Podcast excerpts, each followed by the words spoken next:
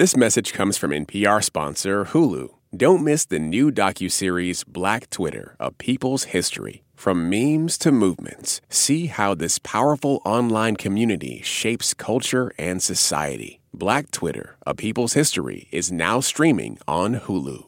Hey y'all, this is Sam Zondetti. This week on the show, NPR editor Arezou Rezvani and national correspondent for the Los Angeles Times, Matt Pearce. All right, let's start the show. Hey, y'all, from NPR, I'm Sam Sanders. It's been a minute. Every week we launch the show with a different song. You know which one this is. We'll talk more about it later. But first, my guests with me in studio, Arezou Rezvani, editor for NPR's Morning Edition. Thanks for being here. Thanks for having me. Of course. And Matt Pearce, national correspondent for the LA Times. You cover about everything there. Yes. Yeah. Your yeah, beat no, is whatever needs to be covered. yeah. If you're getting called for me, something's probably wrong. Love it. Um, also, our fourth guest today is Madonna.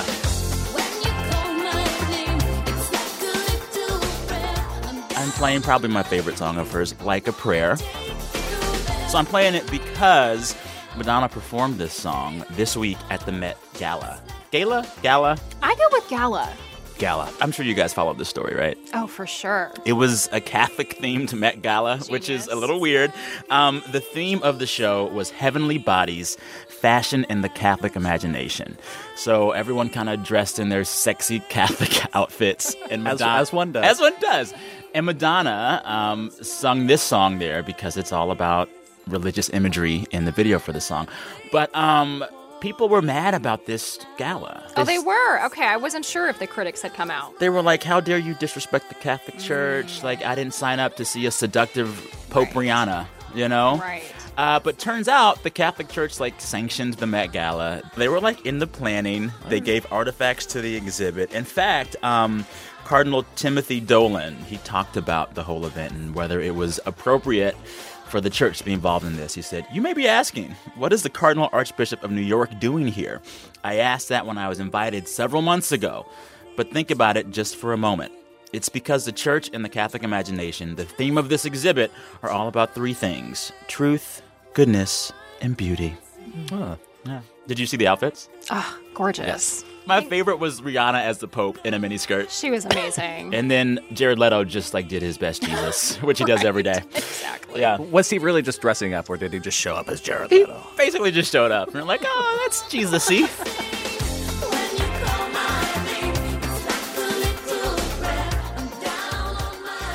All right, Matt and Arezou are here with me to look back on the week of news, culture, and everything else. Let's get into it. We're each going to describe how this week of news felt in only three words. Matt, don't fail this test. What are your three words? Where's my money? Where's my money, Sam? Because Okay. clearly I'm in the, the wrong line of business. Um, Aren't we all? Michael Cohen, the president's personal attorney. Is he again- still the president's personal attorney? Well, I, I feel like it's it's hard for me to answer these questions now because every week I read something in the New York Times where I'm learning brand new things about the Trump administration that I didn't Oh, yeah. even think to think about. So the big news this week Mm-hmm. is that uh, Michael Avenatti, chiseled jawed attorney for Stephanie Clifford, AKA Stormy Daniels. aka Yes. Stormy Daniels. Michael Avenatti posted a document this week that this same LLC that Cohen was using to make hush money payouts was also used for millions of dollars of consulting work. Consulting work quotation marks because I as with everything I, I kind of I want to Yeah. make sure it's real before Yeah. I like say it definitively. Yeah. Uh, consulting work with some of the biggest companies in the world. Like, Uh, like AT&T. huh? Six hundred thousand dollars at least Wow. for quote consulting. Wow. Um, Novartis, it's a huge Swedish drug maker. Mm-hmm. Um, they also paid a bunch of money to Michael Cohen. AT&T can pay all this money, but they can't give me signal in my apartment. Maybe someday. Maybe someday. Maybe I should pay them some consulting fees. And so some of the reporting that's come out has said that Michael Cohen was approaching these companies after the election saying like, look, Trump's in the White House now. I know Trump. I can be your boy. Yeah. For a certain amount of money. Uh, and and the, As the- unseemly as that sounds, that's kind of the way it works. Yes, yeah, yeah, no, and this is it from so far. All indications are this sort of thing is is legal, and it, it will, you know, it kind of depends on you know specifically what was promised and specifically what he did. But It's almost this inadvertent look into the way that um, American politics works. All right, I'm going to go next, you guys. I have three words. They are who to trust. And I bring these words up because all this week I've been a little bit transfixed by uh, Gina Haspel's confirmation hearings. Uh, she is Donald Trump's nominee to lead the CIA, and she's facing a lot of questions from Right. people who don't actually trust her that much. So, the backstory on her um, she's been in the CIA for a long time, and she was part of uh, the CIA's waterboarding campaign in the early 2000s. She served at a black site prison in Thailand in 2002. Um, she did not disavow the work that happened there that included waterboarding. Uh, and also, she was part of deleting some tape That's right. of the actual behavior going down at these sites. So she was asked about all of this uh, by Democrats and Republicans on Capitol Hill this week. And she basically said, No, trust me, I won't do it again. Uh, verbatim, she said, I would not allow the CIA to undertake activity that I thought was immoral, even if it was technically legal. And that left a lot of folks saying, Well, can we trust you? Because when this happened before, y'all didn't tell us it was happening. Well, you know, we we're, we're leaning a lot on her word, you know, because CIA is not exactly the most transparent agency in America. Yeah, and you they're can't just supposed to be, right? Like their whole thing is like we don't tell you everything. Yeah, I don't think we know the full extent of her activities and involvement. I mean, we know that she was behind this chat, this dark chapter in American history where we accepted, quote, enhanced interrogations Yeah. that some call torture. But to what degree she was involved in actually implementing that or carrying out the interrogations, it's not clear to me. Oh yeah. The second thing that had me saying who to trust was um, European leaders basically losing confidence in Donald Trump this week as he pulled out of the Iran nuclear deal, which I know you're going to talk about more, Arezou. But um, we all saw Donald Trump dramatically announce this week that the U.S. was going to pull out of this deal that kind of put the brakes on Iran's nuclear ambitions until what 2030. That's right. Um, so he's saying we're leaving. We're going to put new sanctions on Iran. And European leaders are really sad about it. um, yeah, they really tried to discourage him. They I did. mean, you had Macron from France come over and try to dissuade Trump from pulling out. Um, I think Merkel also came over. Angela Merkel from Germany, to yeah. dissuade him. But uh, you know, you can't. You just can't convince Trump. You He's can't. do what he wants to do. He's to gonna do. do what he wants to do. But like, I think what was the most torturous to those leaders is that like he kind of flirted with it for a while. yes, Do you have three words? I do. What are they? My three words for this week are style over substance. That's me every week. Style over substance because, and I'm going to circle back to what you brought up earlier the Iran nuclear deal. Yeah. Um, you know, well, I guess maybe I should set this up a little bit. And we should Um, set you up to talk about it. So you have covered Iran extensively for NPR for a while. You're also a dual citizen of Iran. Uh, what does this deal really mean? Like, break it down for us. Yeah, so let's take a step back. I mean, the deal was signed back in 2015 between the United States and several global powers and Iran. And basically, what it did was that it um, forced Iran to kind of scale back its nuclear program, which the United States and its allies always feared was going into a more militarized direction. so they agreed to scale that back in exchange for some sanctions relief, which had for many, many years crippled Iran's economy. Yeah. The sanctions did. Yeah, so those are the kind of the broad outlines of the terms. There are many more details. I won't bore your listeners with them. but this move to withdraw from the deal really fits into Trump's style. Yeah. But in the months to come, I'd be curious to know about the substance, the specifics. Mm-hmm. Um, is he going to just kind of let the Europeans do what they want on the side and continue to do business with Iran and not really hold their feet to the fire? Yeah. I don't know. What else had you say in uh, your three words this week? So the other thing was um, earlier this week on Monday, I finally sat down and watched uh, Donald Glover's music video Donald for his new song, This Is America. This is, This is America. America. He, of course, performs under the musical stage name Childish Gambino. And so I sat down and finally watched it, and I was dazzled by it. It's I a mean, lot. It's a lot. How would a you describe it for folks who haven't seen it yet? It is. It is. It's really dark and really heavy, which I don't know that you would catch that if you just listen to the song. You really got to sit down and watch the video, Yeah. which I did like at least a dozen times. I have to admit. Oh, oh, I had it on repeat on the way over here. Well, because there's hidden stuff in there, and every time Yes. you watch, you're like, oh, there's another thing. Yes. Yeah. Um. So let's see how to How to describe, describe the it? video. So okay, like they're in a warehouse. they're in an empty warehouse, and Donald Glover starts dancing, and you're like, oh, it's gonna be fun. And then throughout the video, he just shoots people. right, He shoots a guy playing the guitar. Execution He- style. Execution style. He shoots a gospel choir singing behind him.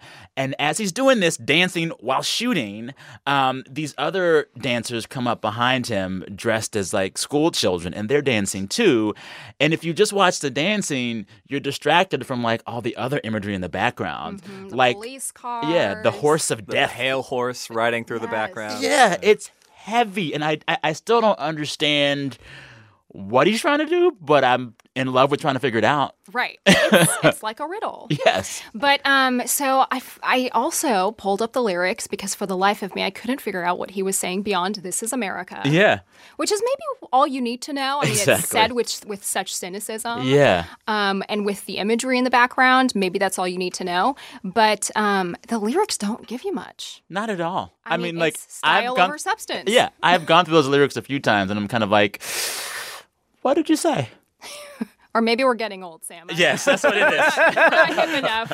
I, I do think you know there is this component of this because I've watched this video a lot. I've listened to the song a lot. The result is is it's created this this piece of art that you know, that everyone's talking people about. People are exploring for meaning. You know, you're looking Yeah. for symbols to draw what you want out, and I, I think you know it's good for good enough for me. But And I think that's all good art right there. I think what Makes makes it yeah. so good is that, you know, the music, the beats, the song itself seduces you. There's something very catchy about it. And then once you've been seduced, he forces you to confront these really dark truths mm. about America. what we're going through these Yeah. days. Yeah. So I don't know. I like it's it. a really powerful piece of art. Yeah. I, I got an email from YouTube's like media people this week saying that at its peak, this video of Donald Glover, Childish Gambino's, it was getting over 950,000 views in a single hour. Wow. Almost a million views an hour wow. at this video's peak this week. it. Yeah. We're going to go to a break. Coming up, we're going to actually make a call to Iran uh, to see how a local there is processing the big news with a nuclear deal this week. And of course, my favorite game, Who Said That? You're listening to It's Been a Minute from NPR. I'm Sam Sanders. We'll be right back. Don't catch you slipping now. Look what I'm whipping now. This is America. Yeah, yeah. Don't catch you slipping now. We'd like to thank our sponsor who brings you this message, Discover Card, who alerts you if they find your social security number on any one of thousands of risky websites. Discover believes there are some things that you just need to know. It's just another way Discover looks out for you, not just your account. And best of all, social security alerts are free for Discover Card members. All you have to do is sign up online. Learn more at discover.com slash free alerts. Limitations apply. Planet Money tip number 17. Sometimes the most important things need a hype squad. corporate corporate income income tax. Corporate income tax! Planet Money, a podcast about the economy, a very enthusiastic podcast about the economy. We're back. You're listening to It's Been a Minute from NPR, the show where we catch up on the week that was. I'm Sam Sanders here in studio with two guests Arezou Rezvani, editor for NPR's Morning Edition, and Matt Pearce, national correspondent for the LA Times. Uh, now it's time for a segment that we call Long Distance, where we call a listener and talk to them about what's going on in their neck of the woods. This week's call might be our farthest one yet. We're going to call Iran. Uh, we talked a bit earlier about uh, the U.S. pulling out of the Iran nuclear deal and what it means politically. Now we're going to talk to someone who is in Iran and figure out what it means for folks there. We're going to call up Nassim. She's an Iranian American living in Tehran. So we're not using Nassim's last name because she doesn't want to draw the attention of Iranian authorities. Hey, Nassim, you there? Hi, How are you? I'm great. Thanks. How are you? I'm good. I'm Sam. Thanks for your time. You're actually on the phone with me and two friends of mine here in studio, Arezou and Matt. Say hi, guys. Hello. hi, Hello. So I heard that you went to college in the U.S. You're a dual citizen. And how long have you been there? Uh, I grew up here and then I moved to the U.S. I lived there for uh, about 13, 14 years and I moved back to Tehran 12 years ago. Okay, okay. So what do you do there? I am a yoga instructor. Nice. Very cool. I just started Yeah. doing yoga. It does wonders for the body and the mind. Wise choice. Wise choice. So, this week, with the news of the nuclear deal, what have you been hearing from folks and what have you been thinking about it in the aftermath? For me personally, it's been a relief because now at least we know where the U.S. stands and uh, uh, where we stand. We don't know what's going to happen uh, in the future, you know, but um, uh, there is some sort of certainty. Huh. You know what I mean? Yeah. Uh, does the news of America pulling out of this deal change the way that you view America in terms of like, would you be more or less likely to go back to America given the news of this week? No, no, no, I don't want to go back to America. That's so interesting. Why? Why? Why not? I like my life here. My family's here, and uh, my emotional ties are Mm. tied up in this country. It's it's just sort of like um, I don't know. The way I I see the U.S. is somewhat like a very feisty two-year-old. Wow. just says something and you know what I mean? They, they just don't stick with with whatever they say, and they just want to push their way, and then if they don't get, I don't know. It's just it's just not a very mature way of being. Mm. Okay. Um, will this affect you at all? America pulling out of the Iran deal? Yeah, because I sort of feel like uh, it, uh, economically it will affect the country. How so? Uh, I think our currency is losing value by the second, and Tehran is a very expensive city to live in. Uh, we basically do Hmm. make rials, but we spend dollars. Really, The rial. What is that? it's our currency. Gotcha. And but you so even though that's Iran's currency, the dollar is used a lot there as well. The dollar is not used here at all. Oh. We purchase and everything is with rial, but then the things that you purchase, you're it's as if you're paying in dollars. Like for example, if you go buy a chicken from Whole Foods and it's ten dollars, then we pay the same amount in rials here to get the chicken. You see what I mean? So the value of the dollar affects the prices of things in Iran, even though they're paid for Exactly. in rial. yes. So, how do you think this is going to affect your uh, business? Okay, let's let's put it this way. So, in the past three months, the um, dollar value almost tripled. Wow. Hmm. Okay. So if I was making um a thousand dollars a month, for example, now I'm making two hundred dollars a month. Really? In rials, I'm making the same thing, but in dollar, it doesn't. It doesn't. It's not the same thing. Not the same. So you you basically your money doesn't. It's, it's not worth as much. Nassim, um, Yeah. do your you know the clients that come into your yoga studio? I mean, a lot of people do yoga to relax. I mean, do they? Do you get the sense that you know in times of you know political instability like this that you end up getting more clients because of it, or like you know because here in the U.S. there I, I think there was this big People boom have in- more. People use therapists more now in the U.S. Yeah, yeah, yeah. There are, like there are a lot of like kind of liberal people who, um, you know, do more therapy or exercise more now that Donald Trump is president. And I'm wondering if there's a similar effect in Iran. Well, what I can tell you is that this nuclear deal, the day it happened, it really had shaken everyone. Like all the students were talking about this, and everyone's like, "What's going to happen?" And people were buzzing in a sense. Uh-huh. They weren't centered. You know, they were all in their heads and they're worried. You know, because if if Trump all of a sudden Israel decides to actually start a war, we're gonna we, we feel threatened, but then the U.S. doesn't feel threatened. I mean, Mm. there's nothing we can do to the U.S. Is there a fear of war there? I mean, we you never know. I mean, it's something that we we think of. We think it might happen, Mm. But I don't think we're going to start it. I think I think either Israel or the U.S. they're gonna Huh. they're gonna start it. Okay. Um. So, how are you going to take your mind off all this heavy news this weekend? Do you have any fun plans for the weekend? I'm not going to read the news. Okay. we're just going to ignore it and hope it will go away. okay. Uh, yeah, yeah. I mean, I love I love going into nature and hiking and stuff like that. So I try to get up, get my mind off of it with nature and just you know doing your routine. I mean, there's things that are out of your control. They're out of your control, and there's nothing I can do to change it. There you go. Right? Namaste. Namaste. Nasim, thank you so much. Uh, I really appreciate your insights. Have a great weekend. All the best to you guys. Too. Thank Bye. you. Bye bye. Listeners, I want to talk to you about how you're dealing with the news where you are. If you have a reaction to something that you've heard on the show or a thing happening in your neighborhood, let me know. Drop us a line at any time at samsanders at npr.org. Sam Sanders at npr.org.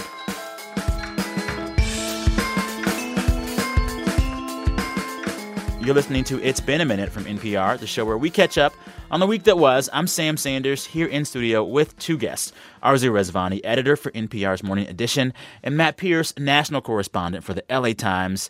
Uh, you guys, it's time for our main story. I wanted to talk about a topic I always love talking about the economy. But I my interest in the economy far outweighs my knowledge of it. so I had to call an expert and I called up Cardiff Garcia. He is the host of NPR's daily podcast called The Indicator from the team behind Planet Money. It's a show all about making sense of the economy. And I wanted to talk to him about the crazy, crazy low unemployment rate. Uh, at this point, it is below 4%. 3.9% to be exact. And it actually hasn't been that low since December of 2000. Wow. Long time. But here's the thing though the unemployment rate is shifting down, um, wages aren't going up as Mm-hmm. much as some folks would like. Right. So I called up Cardiff and I said, dude, why? This really is uh, a deep economic mystery and something that a lot of economists are really trying to grapple with right now. So, back then, in December 2000, wages were going up quickly. People were getting nice raises every year at a rate of 4.3%. Do you know at what pace wages are climbing now? I do not. Tell me. 2.6%. So almost half of that? Yeah, a little more than half of that, Yeah. but still a significant difference. And in fact, the mystery is more profound than we've even presented it as so far, right? Because it's not just that the unemployment rate is low. We also just learned this week that there is now one job vacancy for every unemployed person, right? So, like, Wait, wait, if you think of so that yeah, so everyone could have a job if they wanted a job. Yeah, I mean, it's not quite that straightforward because, Okay. of course, not every job is a perfect match for every Yes. unemployed person, right? But, like, there's this mystery, this Yeah. disconnect between the unemployment rate and the fact that companies are not raising wages more. Um, Yeah. Because you would think that they'd all be kind of scrambling to make sure, number one, that they keep the workers that they have, because if the labor market's really hot, there's a lot of hiring going on, but also that they're going to raise wages for prospective workers because that's how they're going to attract them. Yeah. Um, and that doesn't seem to be happening. I mean, it's happening very slowly, Yeah. but not at the pace that it was happening uh, back in December of 2000. So then, if economists don't know for sure why wage growth isn't as high as it should be, what are the reasons they're tossing around? What are some potential theories? Yeah, so the one they're looking at right now, the main one they're looking at right now, is that there is more slack in the labor market than the unemployment rate itself would suggest. And what they mean by that is that the unemployment rate only captures people who don't have a job and they are looking for a job, right? Mm-hmm. There's a whole bunch of other people out there who don't have a job, say they're not looking for a job, but who actually might be willing to take a job if the right job, in fact, came along. Mm-hmm. Okay. And so there's a theory that, in fact, the reason that companies don't have to raise wages more aggressively is because there actually are more people out there available to be hired than are reflected just in the unemployment rate. That's one possibility. It's probably the main one they're arguing about right now. So that's the first theory. Yes. What's another theory? Just that there's been a demographic shift in the population. So we know, for instance, that there's a lot of baby boomers retiring right now. We also know that there's actually quite a big cohort of millennials, people in their 20s and early 30s. Yeah, And- we work too. yeah, a lot of these guys have joined the labor market uh, in the last five to 10 years. And just because of that shift, you would expect that average wage growth might be held down a little bit because Hmm. people at the end of their careers who are leaving the labor market tend to make more money than people who are just starting out, right? Hmm. Uh, a second possibility is that there's a little bit of evidence that some companies are choosing to pay bonuses now rather than raising wages. Ah. And the reason they might do that is because, you know, if Sam, if I'm your boss, right, and I give you a bonus this year, I don't necessarily have to give you a bonus next year. I can justify not giving it to you for some reason. But it's harder if I give you uh, a salary bump this year to then take that back next year. Yeah, that's true. Yeah, so that's another possibility. Uh, and then finally, there's the explanation that says that something might be broken in the economy that didn't used to be broken, right? Hmm. That makes it harder for workers to bargain for higher wages. Uh, one could be that there's a smaller share of workers uh, who are unionized than there were like 50 years ago. Uh, another is that a lot more companies are now outsourcing a lot of what they do uh, to make their products that they make and sell, right? So Mhm. if before a company would hire literally everybody in the supply chain that was necessary uh, to make a product, those workers could all kind of band together and collectively bargain for higher wages. Well, now it's just harder for them to get together. So if economists or the government or even corporations wanted to fix this wage growth issue, what is the one thing that folks in the know think could be done right now to do that? So the first would probably be uh, to convince the Federal Reserve to keep stimulating the economy. Mm-hmm. In terms of companies, you know, that is a harder thing to tackle, right? Uh, Well, because they probably don't want to raise wages if they don't have of course to. not. Yeah, of course not. What you'd want is for, again, the economy itself to be red hot and to convince companies that it's going to stay red hot. Uh, and then they'll be convinced that it's worthwhile to pay higher wages, right? Mhm. Obviously, the government has, you know, fiscal policy at its disposal, um, and so it can do things like tax cuts, you know, the kind that they just did uh, at the end of last year. Uh, the government can also try things like antitrust law to make sure that companies don't get so big um, and so powerful that they're the only game in town. Then the company can say, "Yeah, you, you don't have that many other options, actually, right?" So Yeah. there's there's a few different options there, um, Mhm. but it is trickier for the government to be involved in compelling companies to raise wages um, than in stimulating the economy overall and Gotcha. having companies essentially convince themselves that they should raise wages. If you want to know what else to watch in this economy, listen to Cardiff Garcia's podcast called The Indicator. It comes out every day, Cardiff. You stay busy. Yeah, I know. Every day. Cardiff Garcia, aka Cardi G. Whoa. You like that? That's a good like nickname. that. Yeah. Thank you, Cardiff. Thanks, Sam. Appreciate it. Special thanks to Cardi G. We're back here in studio now with Matt Pearce and Arezou Rezvani. You guys, I want to talk about a thing that I saw in the news this week that could possibly, at some point down the road, lead to a higher unemployment rate. Did you guys hear or see this uh, Google duplex story this week? No. No. Oh, let me tell you. This week, Google unveiled this new personal assistant that can make calls on your behalf. So you can say, if this thing rolls out to market, you could basically tell the Google personal assistant to make a call to your hair salon and book the appointment for you. We have some tape of it. It's creepy. How can I help you? Hi, I'm calling to book a women's haircut for a client. That's the robot. Um, I'm looking for something on May 3rd. Um? Yes. Sure. What time are you looking for around? Impressive. At 12 p.m. We do not have a 12 p.m. available. The closest we have to that is a 1:15. Do you have anything between 10 a.m. and uh, 12 p.m.? And uh, the uh. Depending on what service she would like. What service is she looking for? Just a woman's haircut for now.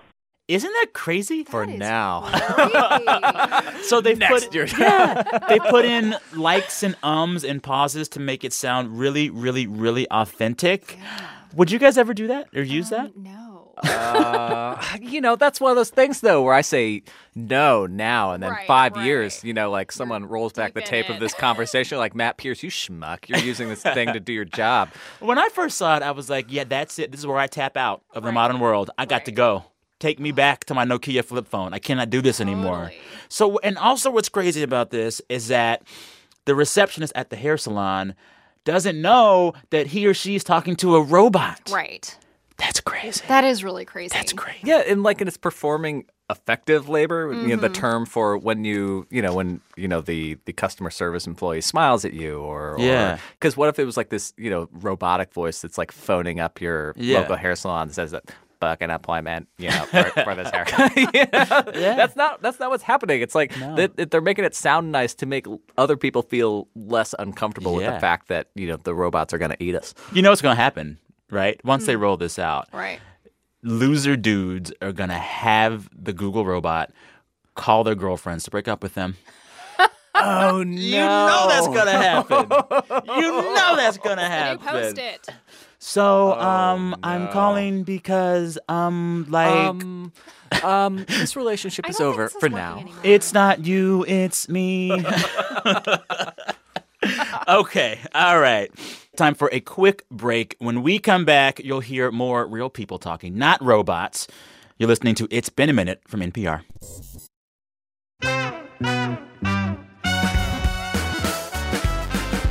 Support for this podcast and the following message come from Sierra Nevada Brewing Company. In 1980, with a few thousand dollars and used dairy equipment, Ken Grossman founded Sierra Nevada Brewing Company.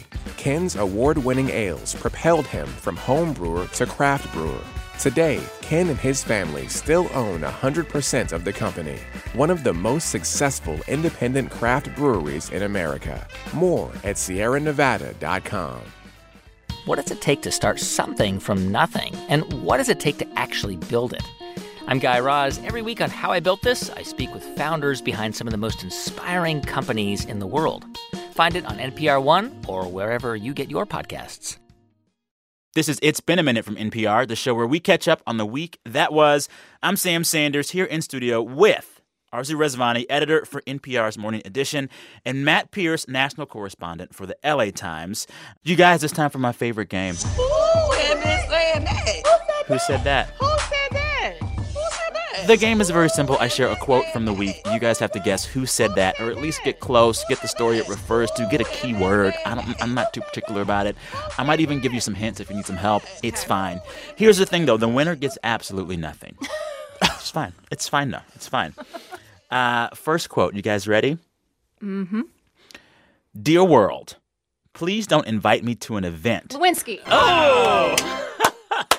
That was an amazing tweet. Yes, the whole tweet from Monica Lewinsky was Dear world, please don't invite me to an event, especially one about climate change. And then, after I've accepted, uninvite me because Bill Clinton then decided to attend slash was invited. It's 2018. Emily Post would def not approve. So good. so, turns out that Monica Lewinsky and Bill Clinton were both invited to a Town and Country magazine philanthropy summit.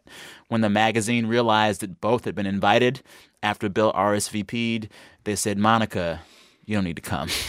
How did that happen? That also, like, how far removed are we from this scandal? No, can we just move on? Let Monica live. Those are my three words. Let Monica live. And and can I add that if, Yeah. if you're a magazine in the year of our Lord 2018 and you invite, you know, and you have the choice of inviting Monica Lewinsky or Bill Clinton to your party, you know, one of these people feels like more topical to this moment than, Than the, the other. also, I'm also kind of of the mind like, well, they're both adults. They probably could manage. Yeah, yeah. So Town and Country has since apologized. Um, they said we apologize to Miss Lewinsky and regret the way the situation was handled. They also apparently, once she got mad about this, they said, "Oh, it's okay. We'll let you write an article for our magazine instead." she was like, "Nah, I don't want to." you can ge- continue to generate Yeah. generate content for us. Yeah. It will be great. Yeah. All right, Arezou, you're up one zip. Woohoo. Next quote. You ready? I was hurt that someone was attacking me in my position as being a doctor. Who's the most famous doctor? Dr. Oz. Keep going. Not even a real doctor, but has a name doctor Uh, in his name. Dr. Sebastian Gorka. Doctor. Dre. yes! Oh! no way. Yes! That was total guess.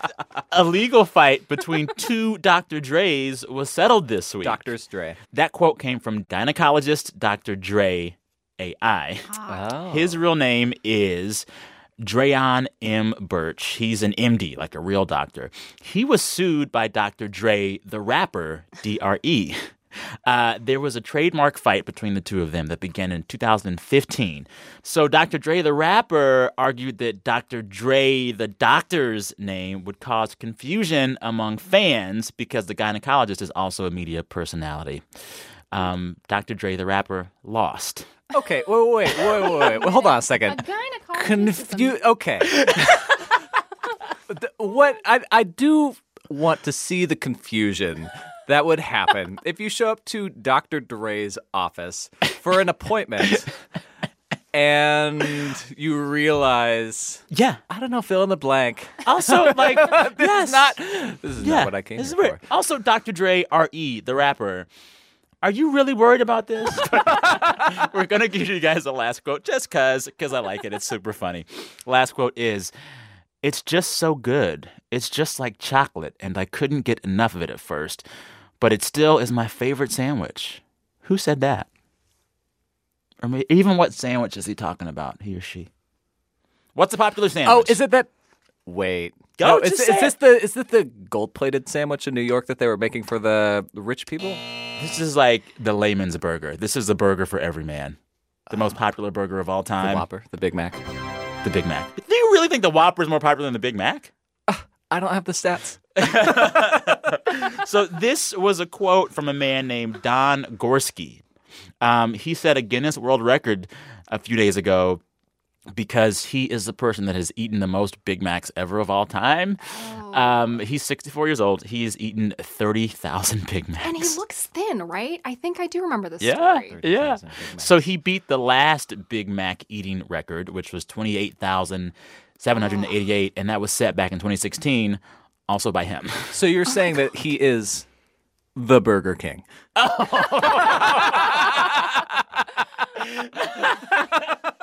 I'm saying yes. I'm saying yes. So this guy says that he's fine, his cholesterol is okay, his blood pressure is okay, and he likes Big Macs. Amazing. I would do Big Macs if there wasn't a little middle piece of bread in the middle. It's too much bread. Yeah. It's too much bread. Yeah. I haven't had a Big Mac in years, though. You don't need one. Yeah. you don't. You don't. Okay, um, Arezou, you won that game, but you don't even get a Big Mac because of it. You get nothing. Congrats. How does it feel? Feels amazing. Okay, good, good. Now it's time to end the show as we do every week. We ask our listeners to share with us the best thing that happened to them all week. We encourage folks to brag. Let's take a listen. Hi, Sam. This is Heather. And the best thing that happened to me this week is that after spending five years away from my home in New Mexico and the last year and a half really thinking about coming back, I finally decided to do it. Nice. And I packed my whole life in my car and started the three day journey from Miami back to Albuquerque. I'm driving down the darkened freeway in Texas right now and getting close to the border. And I can't wait to see my friends and family and the big New Mexican sky Yeah. and eat all the amazing New Mexican food again. Love it. Hope you're enjoying the West Coast also. Thank you. Take care. Hey, Sam, this is Ellen from the Madison, Wisconsin area. The best thing that's happened to me this week is that I am now a grandma. The best part of my week is that I ordered my wedding invitations. Okay. I officially finished my first year of graduate school. Congrats. This past Sunday, I ran and completed my first ever marathon. Nice. Hey Sam, it's Crystal from North Carolina. Hey, Crystal. And the best thing that happened to me this week is being on vacation in Hawaii with my mom to celebrate her birthday. All right. I love you, Mom. Happy birthday. Oh. Hi, Sam. It's Libby from Brooklyn, and I'm here with my dog, June. Hey, June.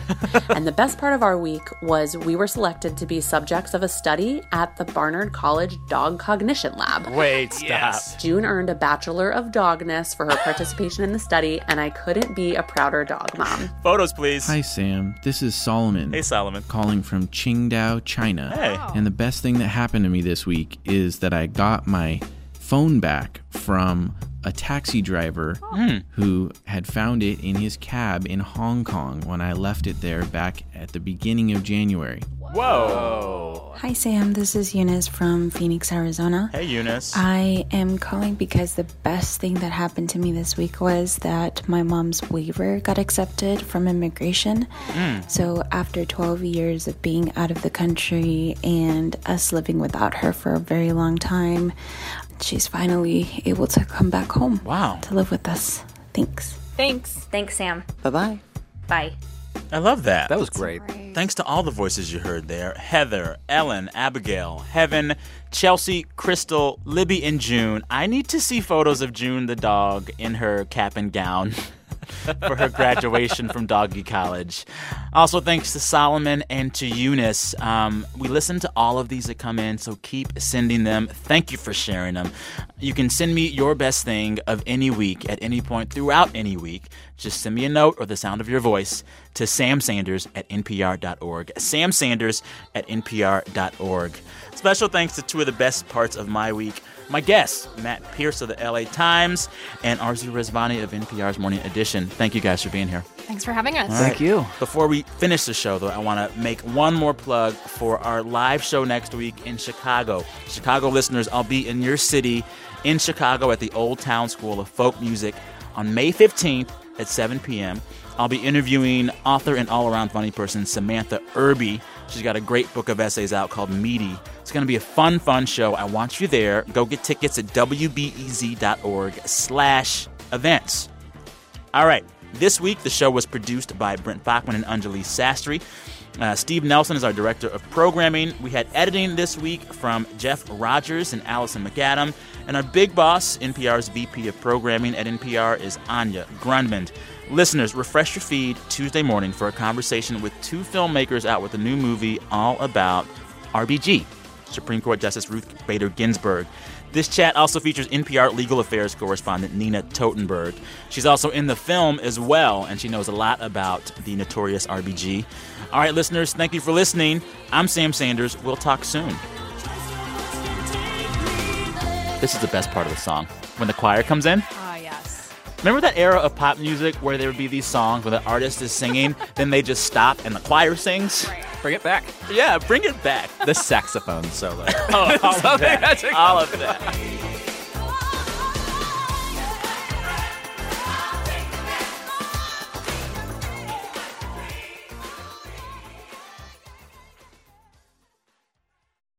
This message comes from NPR sponsor BetterHelp. When you're carrying around a lot of stress, therapy is a safe space to get it off your chest. If you're considering therapy, give BetterHelp a try at betterhelp.com/npr to get 10% off your first month. This message comes from NPR sponsor Mass Mutual. The Financial Educators Council says 39% of Americans don't have someone to go to for financial advice, but you can plan for the short and long term with someone backed by 170 years of financial expertise at massmutual.com. Summer is for going to the movie theater because it's too hot to stay home. It's for driving with the windows down, listening to your favorite music. It's for stretching out while you're on vacation to gobble up a TV show. For a guide to some of the TV, movies, and music we are most excited about this summer, listen to the Pop Culture Happy Hour podcast from NPR.